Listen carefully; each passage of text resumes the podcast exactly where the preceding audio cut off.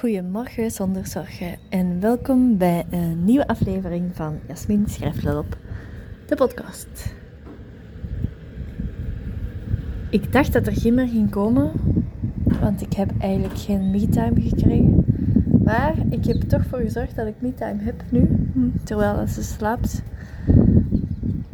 Als ze blijft slapen. En ik wil graag een inzicht delen dat ik kreeg nadat ik eigenlijk uit de gevangenis kwam in Egypte. Want dat was best wel heftig, het contrast met mijn hoofd voordat ik daarin ging en als ik daar terug uitkwam. Want ik zat echt in een mega rush. Ik werkte toen voor TUI als reisbegeleidster. En wauw, TUI in Egypte is echt wel werken. Want je werkt eigenlijk bijna als zelfstandige, want hoeveel te meer dat je werkt, hoeveel te meer dat je ook verdient. En ik ging daar helemaal in op. Ik was echt van s morgens tot s avonds echt heel laat aan één stuk door bezig. En als er dan iets gebeurde, of er moest iemand s'nachts nog naar de luchthaven, dan stond ik als eerste in de rij om toch maar uh, te gaan. En niet dat ik daardoor meer verdiende, dat was echt niet voor het geld. Echt puur omdat die mensen, ik wou dat die goed geholpen worden, zodat die mij daarna een goede score zouden geven. Zodat ik daarna op een long haul bestemming geplaatst zou worden. Mexico of de Malediven. Of ik wou graag heel ver. en ehm, ja, dat heeft er dus voor gezorgd dat ik echt kei, kei hard heb liggen knokken. En echt alles deed om iedereen tevreden te houden. En zoals ik al uh, eerder heb gezegd, ik was echt een people pleaser tot en met. Dus ik wou dan ook nog eens mijn collega's tevreden houden en mijn baas. En wat dat uiteindelijk heeft geleid in een uitmuntende score. Wat de hel. ik had echt het maximum op dat eerste seizoen in Egypte. Maar ik had ook het maximum aan haast in mij. Want ik weet dat mijn leidinggevende ook tegen mij zei van... Je hebt een stopwoord en dat is...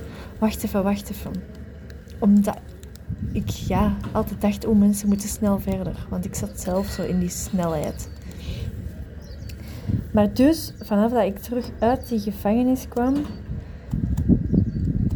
Dan... Uh, Wauw, echt. Ik wil je dat meegeven dat je dat je even inbeeldt hoe dat dan moet zijn. Want ik hoop dat je daardoor ook gelukkiger en bewuster in je dag gaat staan vandaag. Want als je daar uitkomt, is zelfs gewoon de wind voelen en de zon op je gezicht voelen, is gewoon echt een luxe, is een zegen. Gewoon alleen al dat je kunt kiezen wat je doet, dat je kunt kiezen waar dat je naartoe gaat die vrijheid om te eten wat je wilt, wanneer dat je wilt, om te drinken wanneer dat je wilt. Ah, dat is zalig. En proper gewassen te zijn. Echt, wij hebben geen idee meer hoe voorrecht dat dat is. En ik merkte zo hard een verschil in wie dat ik was geworden daardoor. Want ik kon niet meer mee met de rest van de wereld of er waren toch maar heel weinig mensen die op hetzelfde niveau dachten en zich voelden zoals mij. Dat was ergens was dat ook eenzaam, maar heel gelukkig eenzaam. Omdat ik op zo'n hoog geluksniveau zat daarna. En ik hoop dat ik iemand hiermee ook naar dat niveau kan tillen door dit even uit te leggen hoe dat ik me toen voelde. Dat was echt alsof dat er... Er was geen slecht in de wereld. Want het slecht dat mensen als slecht misschien bestempelen. Ik begreep dat ineens heel hard. Waarom dat mensen rottig doen. Waarom dat terroristen terroristen zijn. Waarom dat um, iemand iemand anders vermoordt. Ik keek daar echt naar. Of kijk daar echt naar met compassie eigenlijk, met medeleven van hoe zijn die mensen daar terechtgekomen? Ik snap het en ik, er zit helemaal geen oordeel meer op. En uh, dan zou je kunnen zeggen dat dat komt omdat dat je dan iets heftigs hebt meegemaakt, dat je dan je gelijk stelt, maar dat is het niet. Het gaat echt verder door zo'n rust, zo'n lange meditatie eigenlijk in die cel en zo hard contrast te ervaren met de wereld dat wij vandaag kennen, had ik echt zoiets van: wauw, mensen hebben geen idee wat een voorrecht het is om überhaupt gewoon te leven. Het leven is bedoeld om echt leuk te zijn en om te genieten. En ik hoop dat dat echt binnenkomt. Dat je dat echt, echt helemaal omarmt. En ook al gebeuren misschien dingen dat je niet zo leuk vindt, denk dan even gewoon aan het idee dat je vrij bent. Zit niet in een cel en je zit niet tussen kakkerlakken en je mocht jezelf wassen en je mocht eten. Dat allemaal is zo'n privilege dat wij zo vaak vergeten. En wat ik nog wou delen was dat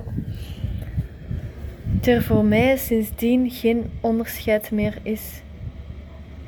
Er is echt geen goed of fout, want ik weet diep van binnen dat als dit leven stopt, of dat uw ziel weggaat uit uw lichaam, dat uw ziel gewoon een en al goed is en uw ziel vergeeft u voor alles wat je gedaan hebt. Voor alles wat je nu denkt dat tussen aanhalingstekens slecht is, uw ziel vergeeft u daarvoor, want uw ziel is puur een en al zelfliefde. En als je in zo'n staat van zijn in die cel zit, dan ben je zo vredevol en in, in, ja, in vrede met jezelf. Dat je niet anders kunt dan je alles vergeven en alles wat de mensen rondom u hebben aangedaan vergeven. Want die doen dat niet met opzet, die doen dat omdat ze zelf ergens in zitten waar dat ze niet mee om kunnen. En als je daar zo naar gaat kijken met compassie, dan wauw, dan verandert echt heel uw leven.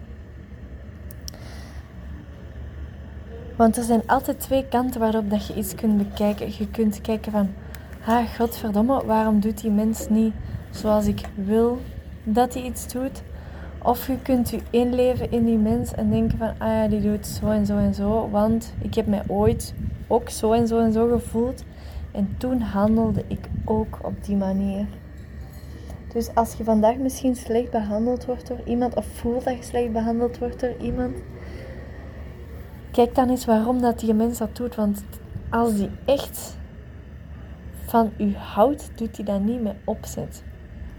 En als je zo naar iedereen met compassie kunt kijken, dan zie je dat er geen goed of slecht is. Er is alleen leven en er is alleen genieten. Genieten, genieten, genieten. Echt het grootste cadeau dat je kunt geven aan de wereld en aan jezelf is gewoon puur en authentiek jezelf zijn. Ik heb dat denk ik nog wel eens gezegd, maar ik zie zo vaak mensen dat een masker op hebben. Als ik daar dan uh, mee ergens naartoe ga, dat die dan helemaal veranderen en iemand anders proberen zijn om toch maar erbij te horen of uit angst dat iemand die niet leuk gaat vinden. Terwijl het zo simpel is als je gewoon bent en gewoon jezelf bent, dan krijg je dat meestal ook terug van de persoon voor je. Dat is echt een wisselwerking. Ik ben hier toen ik dat boek schreef op Lanzarote elke dag gaan liften naar het strand. En ik merkte dat echt, hoe dat ik mij voelde, dat kreeg ik terug van de ander. Ik denk dat we ook heel rap zo anderen heel hard gaan analyseren, terwijl dat het ook gewoon goed is om zelfbewust te zijn. Ik zat gisteren in een ballenbad met een vrouw, een Engelse was dat. En toen had ik ook door, die is niet zelfbewust. Want die was daar met haar kindje en die was eigenlijk kon niet meer op haar benen staan omdat ze zoveel had gedronken.